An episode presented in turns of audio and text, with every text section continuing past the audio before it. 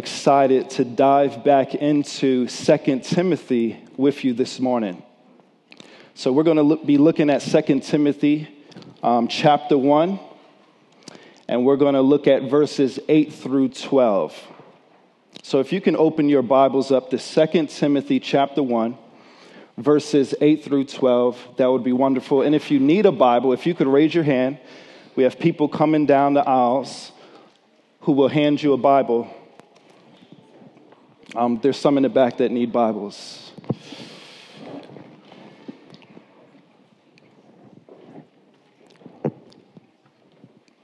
So, again, the text that we're going to be looking at this morning is 2 Timothy chapter 1, verses 8 through 12.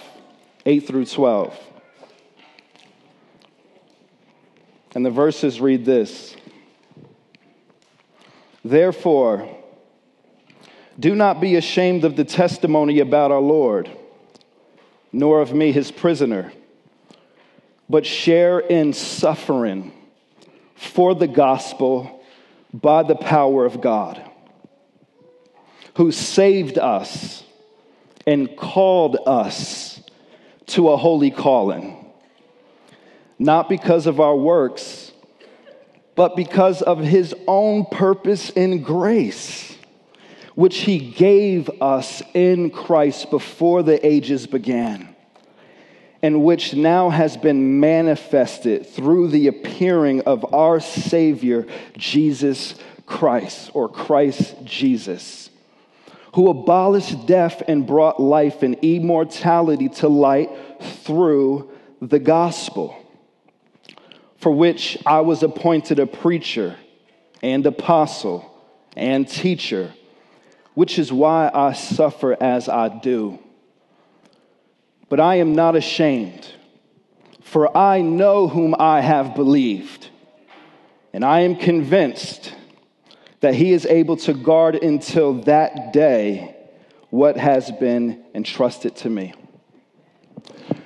When we were in 2 Timothy last time, um, we looked at um, the the impact of godly influences. And we saw the way that godly influences impacted Timothy. In the first couple of verses, the first seven verses, we saw how Paul, who is a faithful spiritual father, remembered, prayed for, and encouraged his son in the faith, Timothy um, he, he reminded him of, of the faith that he saw um, in his grandmother Lois and his mother Eunice. And he said to Timothy, That same faith that I seen in your grandmom and I seen in your mother, I see in you. And he was encouraging him, saying, That faith, I see that inside of you, Timothy. Be encouraged. God is at work in your life.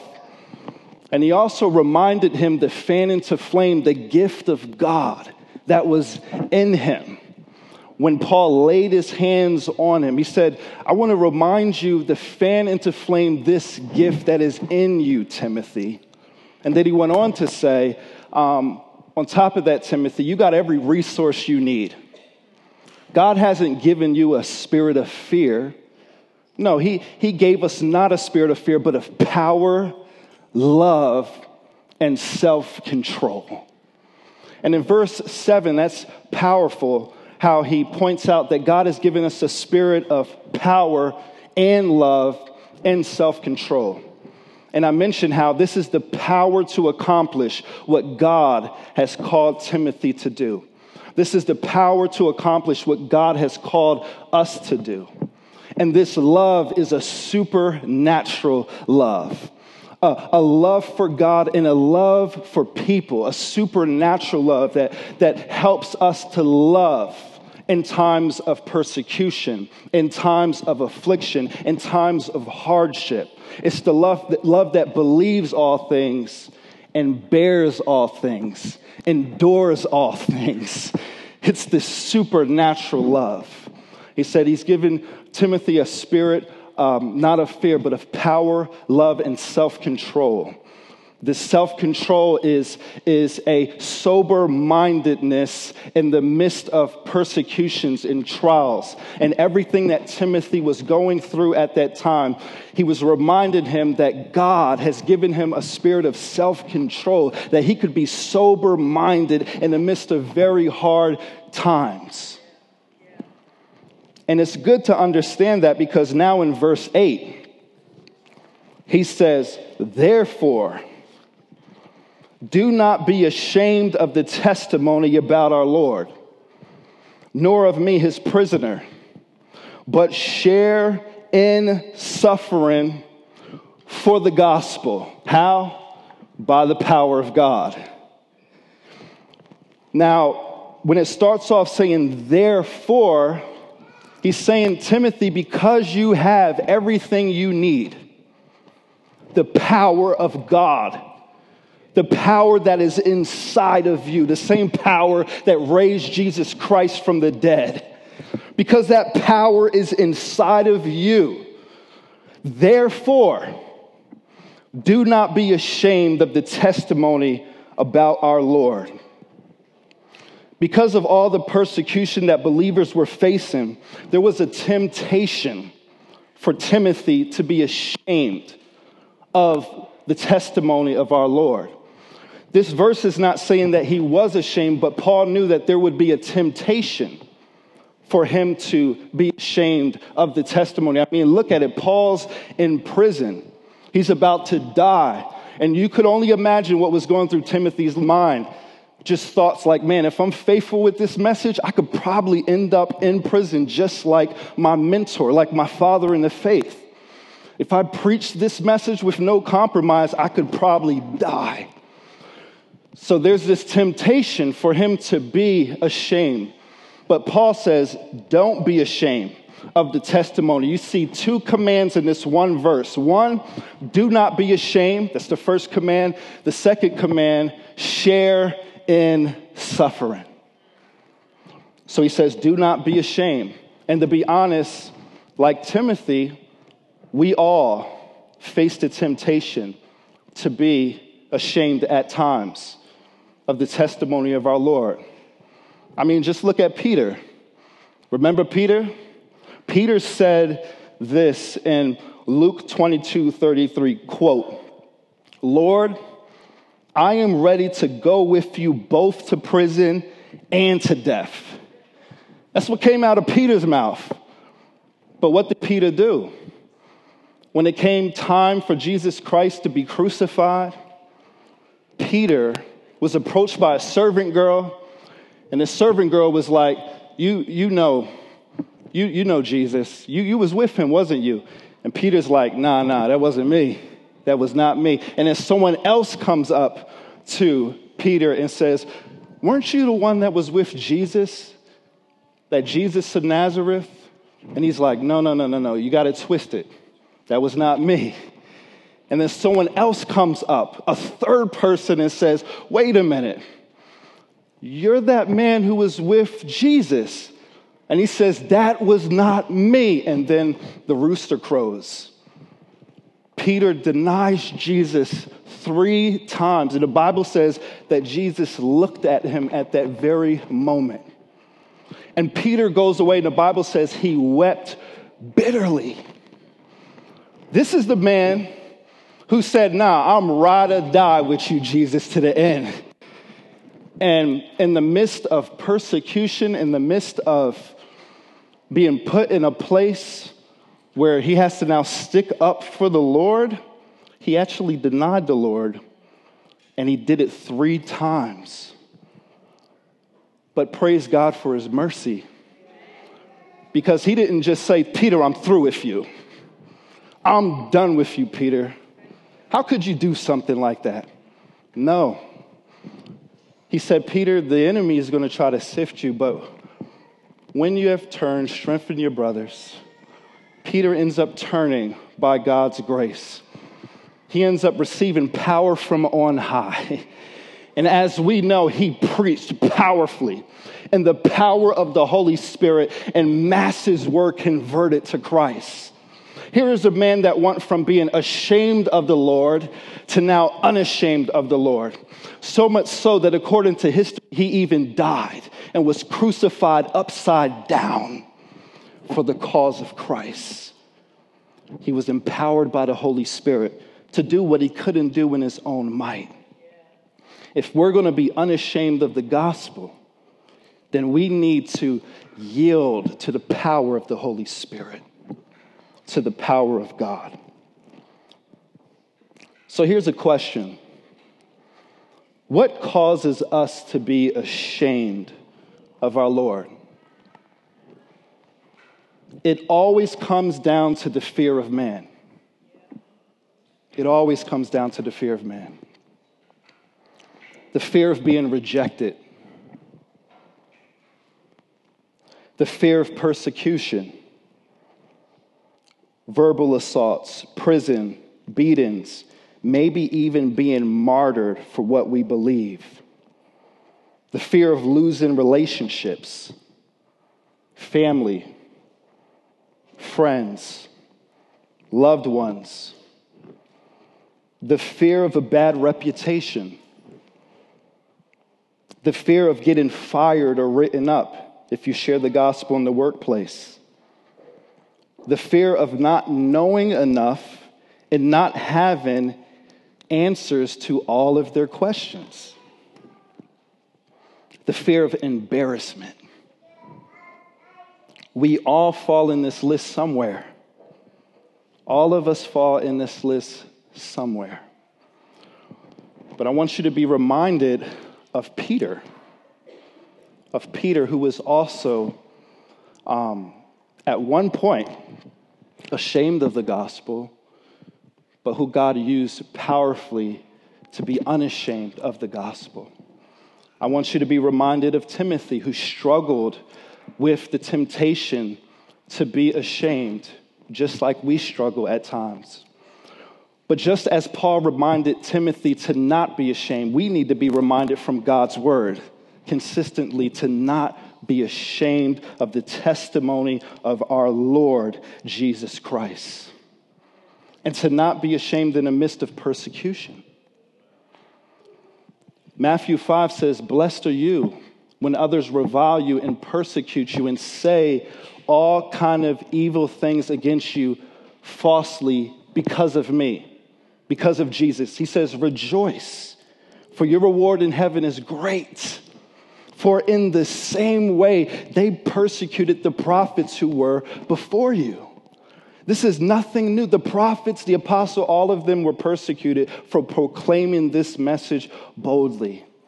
And if they were persecuted, you can be expected to be per- you can expect to be persecuted as well. But it says to share in suffering how? By the power of God. By the power of God. He goes on to say, after, um, don't be ashamed of the testimony of our Lord, he says, and of me, his prisoner. He's like, just don't be ashamed of the Lord, um, but don't be ashamed of me as prisoner. And here it is Paul is in prison, and he's not a prisoner of Rome, he's not a prisoner of Nero, he's the Lord's prisoner. Notice how he says, nor of me, his prisoner, God's prisoner. Paul was in prison by divine appointment. What do you do with a man who's out preaching on the block, converting souls, and then you grab him, you chain him up, you put him in prison, and then the next thing you know, he's in prison converting your guards? What do you do with someone who is that relentless in the gospel of Jesus Christ? This was a man who was relentless and preached Christ no matter the cost because he knew that his reward went far beyond this earth. So praise God for the Apostle Paul. Praise God for his example. Praise God that even in prison, he wants to see the gospel baton passed on and to see the gospel proclaimed. And he's doing everything he can to encourage his son to be faithful to this message the death, burial, and resurrection of Jesus Christ. And he says, share in suffering for the gospel. I'm in prison for preaching the gospel. I'm about to die for preaching the gospel. I've been persecuted. I've been talked about. I've been put in a place to where, you know, it's not like Paul was someone who people viewed as successful. I mean, in verse 15, it says, You are aware that all in Asia have turned away from me.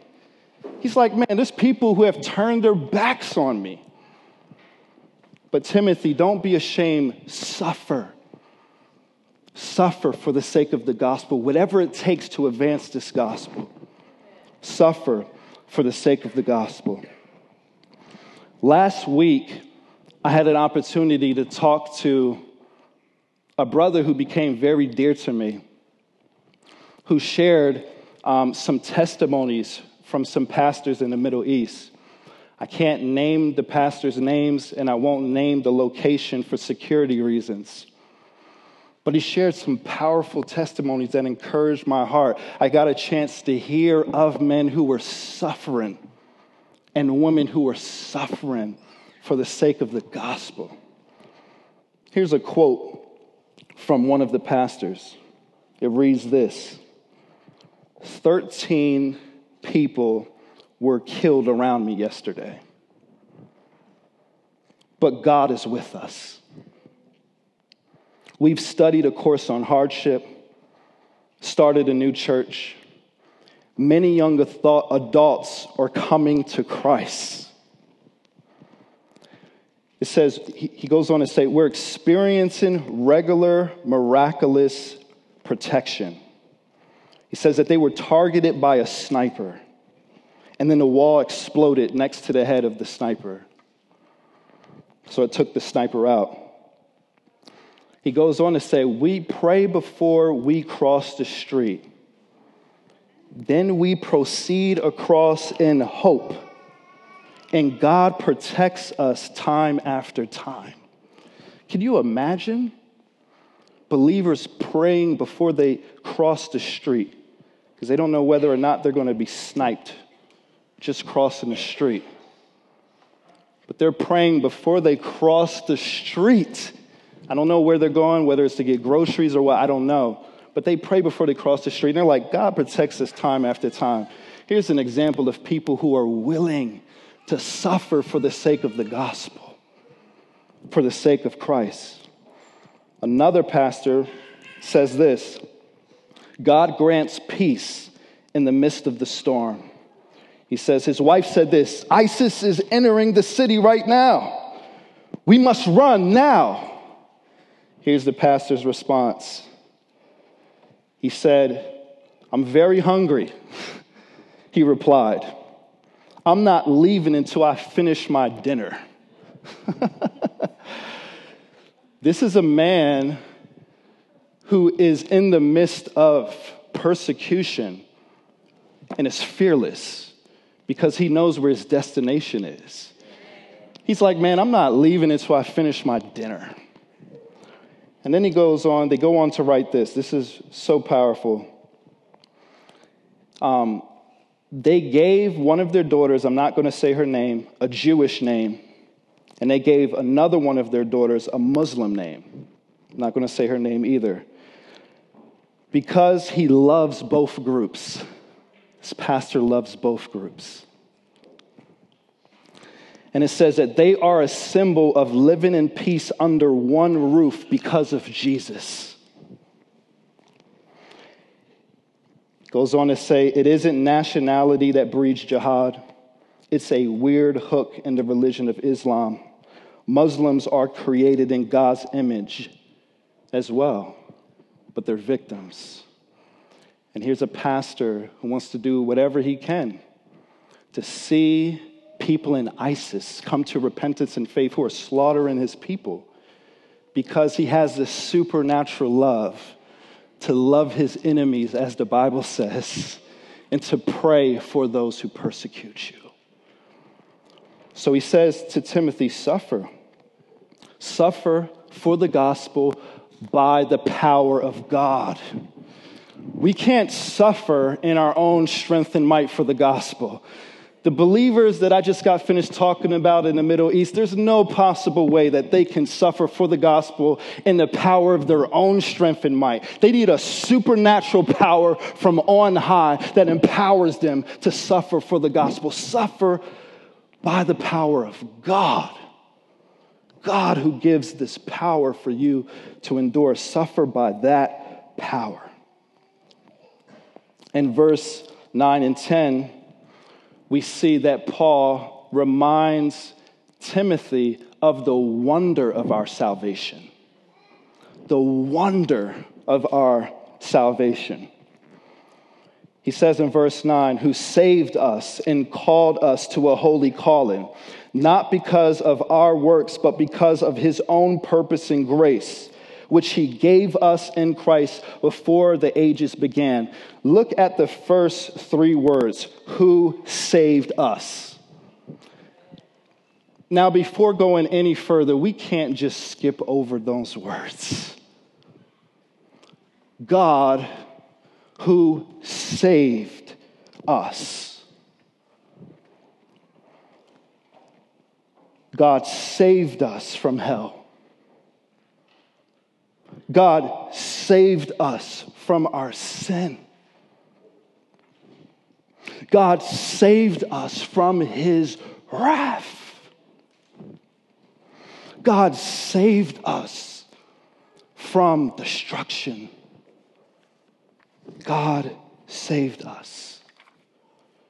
I got permission from my wife to share a little bit of her testimony. And many of you don't know this, but my wife used to be a full blown alcoholic. When I say full blown, full blown alcoholic, um, for 10 years, there was, there was not a weekend, just about, not a weekend, to where she was not totally intoxicated and drunk. This was for 10 years straight. There wasn't a weekend just about where she was not totally intoxicated and drunk. It was so bad that there would be times when she would try to get to her home and get in, and walking up the steps towards her place, she would pass out on the steps. There's times when her mother came home and saw Ka and would pick Ka up off the steps and have to drag her into her place because she couldn't pick her own self up.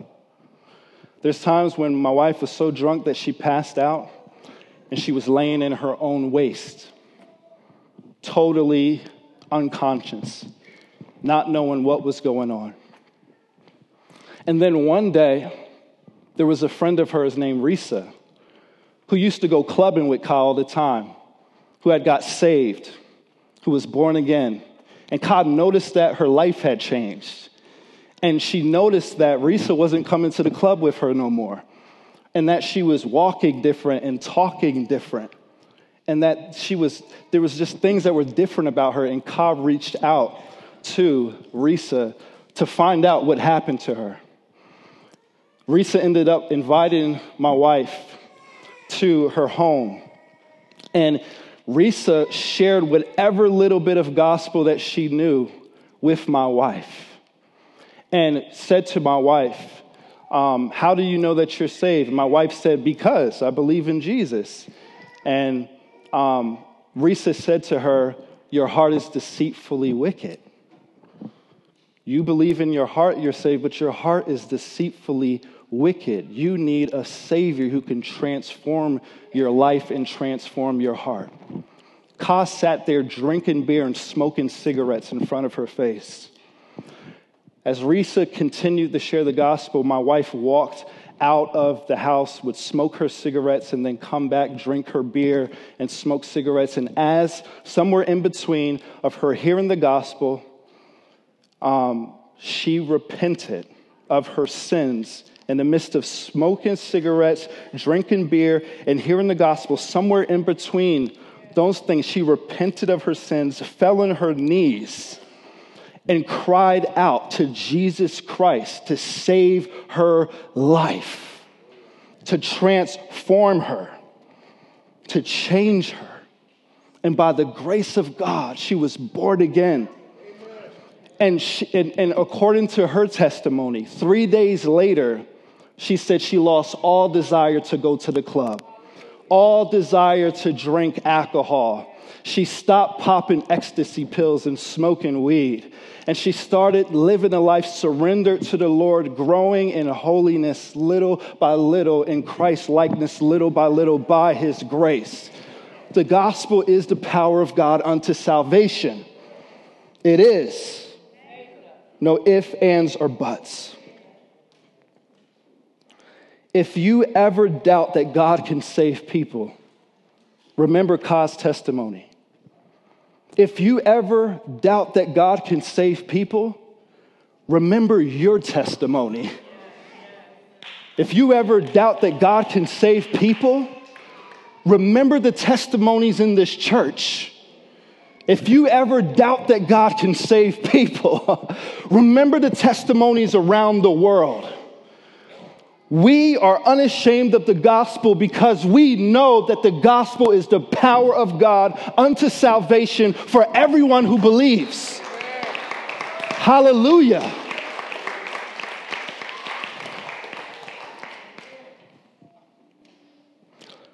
God not only saved us from his wrath and destruction and sin and hell, but he also saved us for himself for himself. And because he saved us, we will enjoy everlasting life in his presence for all eternity. To God be the glory. To God be the glory. So, how is this salvation accomplished? I mean, how does this happen? How does this happen? Verse 9 makes it clear that it's not by our own works. It's not by our own works. It's not by being baptized. You could read your Bible, and that's wonderful, but we're not saved from just reading our Bible or praying. Even, even those who turn away from drinking and smoking and say they feel better about themselves now, and who start going to church and say they feel better about themselves, that's not necessarily, that, no, that is not salvation. Salvation comes from putting your trust and faith in Jesus Christ and trusting in his perfect righteousness, the one who knew no sin, who became sin so that we could become the righteousness of God. So we don't do works in order to be saved. We do good works because we are saved. We don't do good works in order to be loved. We do good works because we are loved. And we want to do whatever we can to live for our Lord because we have been so captivated and affected by his love that everything in this world starts looking like trash in comparison to Christ in comparison to Jesus, in comparison to our risen Savior. So it's not by works that we're saved, as verse 9 says, but it says it's because of His own purpose and grace. It's His own purpose and grace. When we heard the gospel of Jesus Christ proclaimed, He saved us according to His own purpose, and grace. That verse 9 goes on to say, which he gave us in Christ Jesus before the ages began. Does that rock you? Which he gave us in Christ Jesus before the ages began. Doesn't that remind you of Ephesians chapter 1, verse 4? Where it says, even as he chose us in him before the foundation of the world. And notice it has the same word in that we should be holy and blameless before him. Verse 9 says that he saved us. But he not only saved us, the Bible makes it very clear that he also called us to a holy calling. So he saved us and then he gave us the grace to pursue holiness, to pursue, pursue a holy life, to start renouncing ungodliness and worldly passions, and to live um, upright, as uh, Titus says, and godly lives in this present age. And the greatest holiness that we receive is the perfect holiness that is found in Christ Jesus. That when God looks upon us, those who are in Jesus, we are holy and blameless in his sight. To God be the glory. To God be the glory.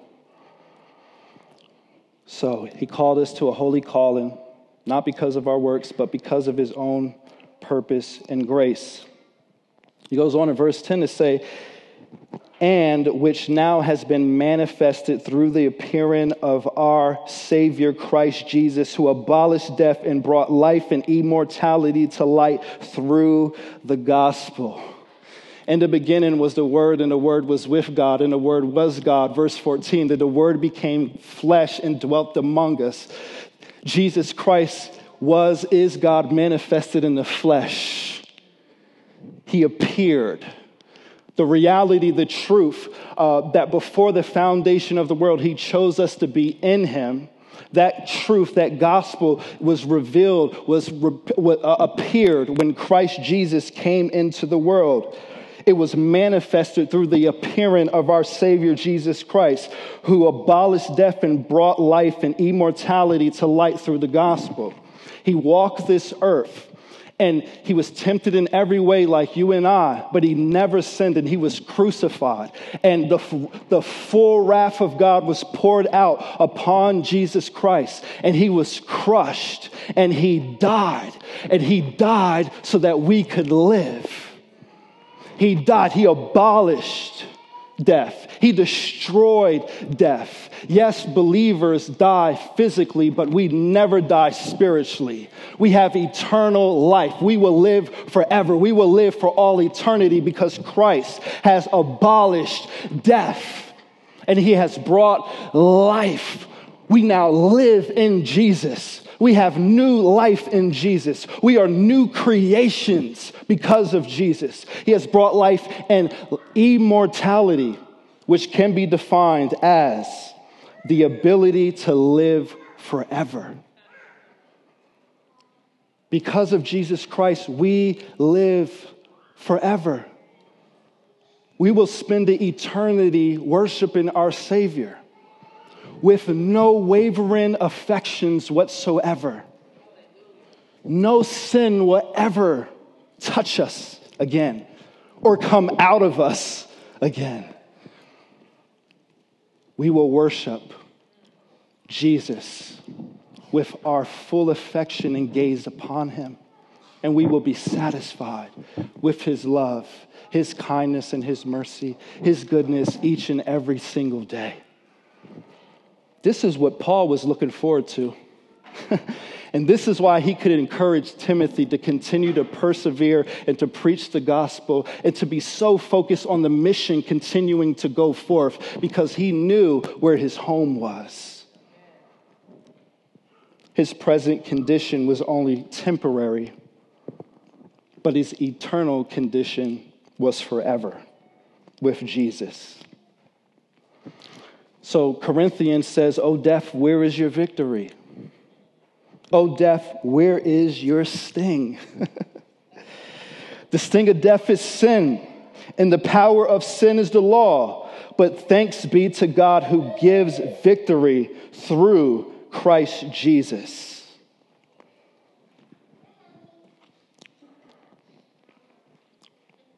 If you don't know Jesus, believe in Jesus as the Son of God. Lord and Savior who came and dwelt among us as a human being and lived a perfect life that no man could live. He fulfilled the law in perfect obedience and righteousness. Jesus did that. He laid down his life at the cross as the atoning sacrifice for our sins, that whoever would believe in him would have eternal life and would have their sins ransomed for, paid for. That's what Jesus did. He rose on the third day in bodily form, and this declares him as God. And his sacrifice for the sins of the world was accepted by God the Father. If this is your first time hearing that truth, or maybe you've heard it before, but you haven't truly surrendered your life to Jesus, repent of your sins, turn from your sins, and cast yourself wholeheartedly upon these truths, upon the truths in the gospel that Jesus is God and that He died for sinners and that He died for you. But you must repent and turn from your sin and trust in Christ for his perfect righteousness alone. He will accept you, he will embrace you, he will redeem you, he will change you, and he will make you blameless in front of God. But you must respond by repentance and faith. Lastly, in verses 11 and 12, we see that Paul is encouraging Timothy to be faithful with the message. He says in verse 11, For which I was appointed a preacher, an apostle, and teacher.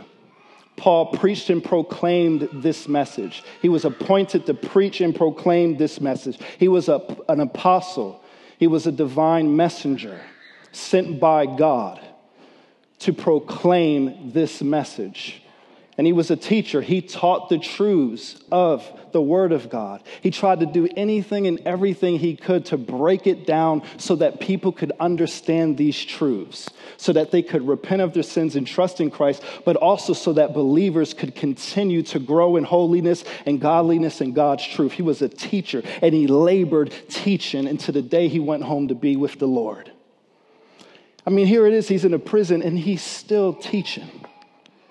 He's writing his son. He's still teaching up into the very last moment of him taking his last breath. This is a man who is dedicated to the greatest cause, knowing Jesus and making him known.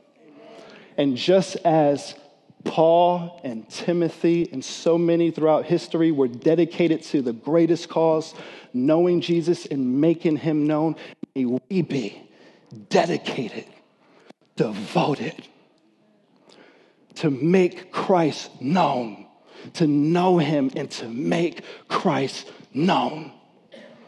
This is why we came here to Anacostia to know Jesus and to make him known. He says in verse 12, which is why I suffer as I do. He's like, I'm suffering for the sake of the gospel. I'm in prison for the sake of the gospel. I'm going through everything that I'm going through for the sake of the gospel, which is why I suffer as I do. But I am not ashamed. I'm not ashamed.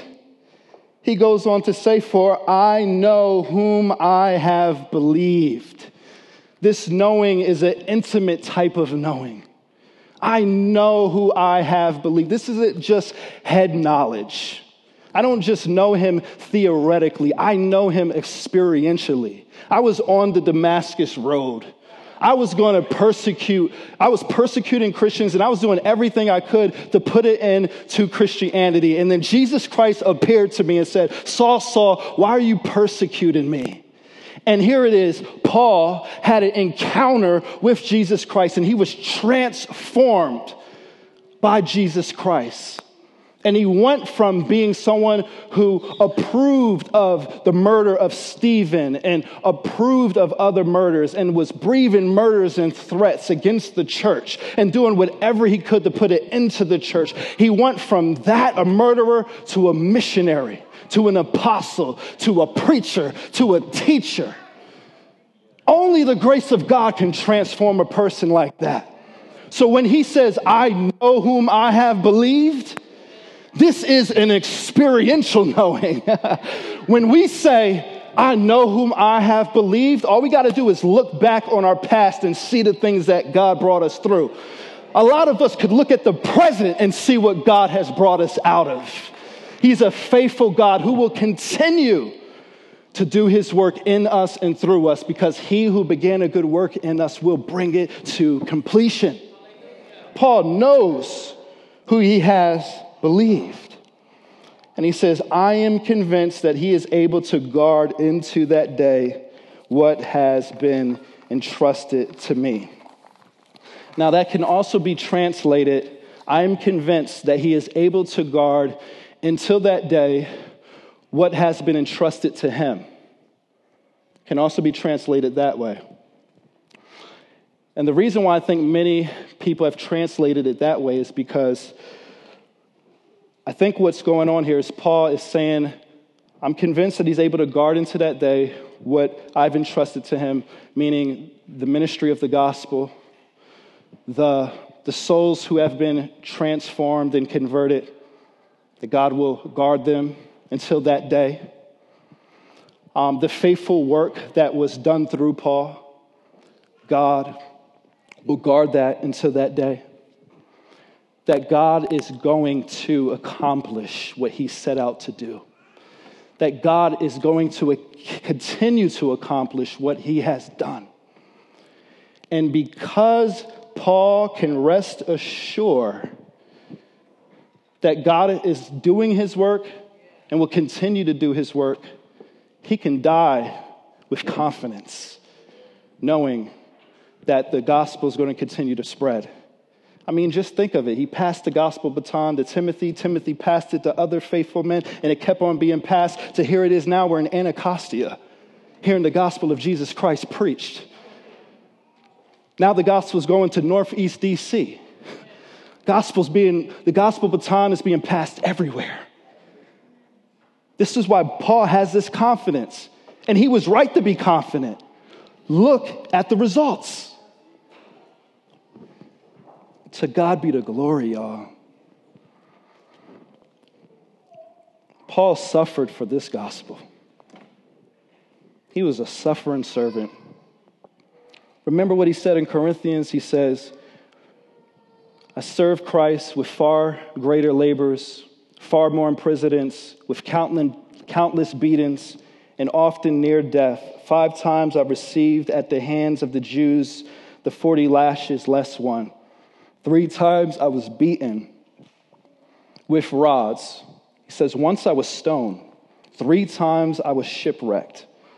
A night and day I was adrift at sea, on frequent journeys in danger from river, rivers, danger from robbers, danger from my own people, danger from Gentiles, danger in the city, danger in the wilderness, danger at sea, danger from false brothers, in toil and hardship through many sleepless nights, in hunger and thirst often without food, and cold and exposure. And apart from other things, there is the daily pressure on me of my anxiety for all the churches. He would have never went through all of this unless he really believed that this was worth it. And anything that we go through for the gospel of Jesus Christ, it's worth it no matter what type of suffering we endure, we must be unashamed to preach and proclaim this message, knowing that it's the power of God unto salvation. I want to leave us with five applications. The first application is this remember to pray for the persecution, persecuted church. Remember to pray for the persecuted church. Remember to pray that God would help our brothers and sisters to be unashamed of the gospel and to endure suffering for the gospel by the power of God. Number two, Pray that Anacostia River Church would be unashamed of the gospel and willing to share in suffering for the gospel by the power of God. Three, Remember the wonder of your salvation. Just take time to dwell on that throughout the week the wonder of your salvation. One of the greatest things I think that encourages me and should encourage you to share the gospel with other people is the fact that God has saved and transformed and raised me and you from the dead. And if He's done it in our lives, He can do it in other people's lives. Remember the wonder of our salvation, the great love that Jesus Christ has for us. Number four, be faithful with the gospel message. Paul said that God had called him to be a preacher, apostle, and teacher. And uh, God hasn't called any of us to be apostles, but He has called us to make disciples. He has called us to preach and proclaim this message. So let's be faithful with the message. And number five, if you don't know Jesus this morning as your personal Savior, repent of your sins and surrender your life to Him. Trust me, you will never regret it. But you will regret it if you don't. I want to end with two quotes from Charles Spurgeon. First quote says, From the word of God, I gather that damnation is all of men from top to bottom, and salvation is all of grace from first to last. He that perishes chooses to perish, but he that is saved is saved because God has chosen him. Last quote a man is not saved against his will, but he is made willing by the operation of the Holy Ghost. A mighty grace which he does not wish to resist enters into him, disarms him, makes him a new creature, and he is saved. if we're saved this morning, it's because the grace of God wooed us, disarmed us, and we willingly surrendered to Him and gave Christ our life. And if you don't know Jesus this morning and you feel Him tugging on you, convicting you, wooing you, surrender absolutely all. Absolutely all. And you'll never, ever, ever, ever regret it. Let me pray for us.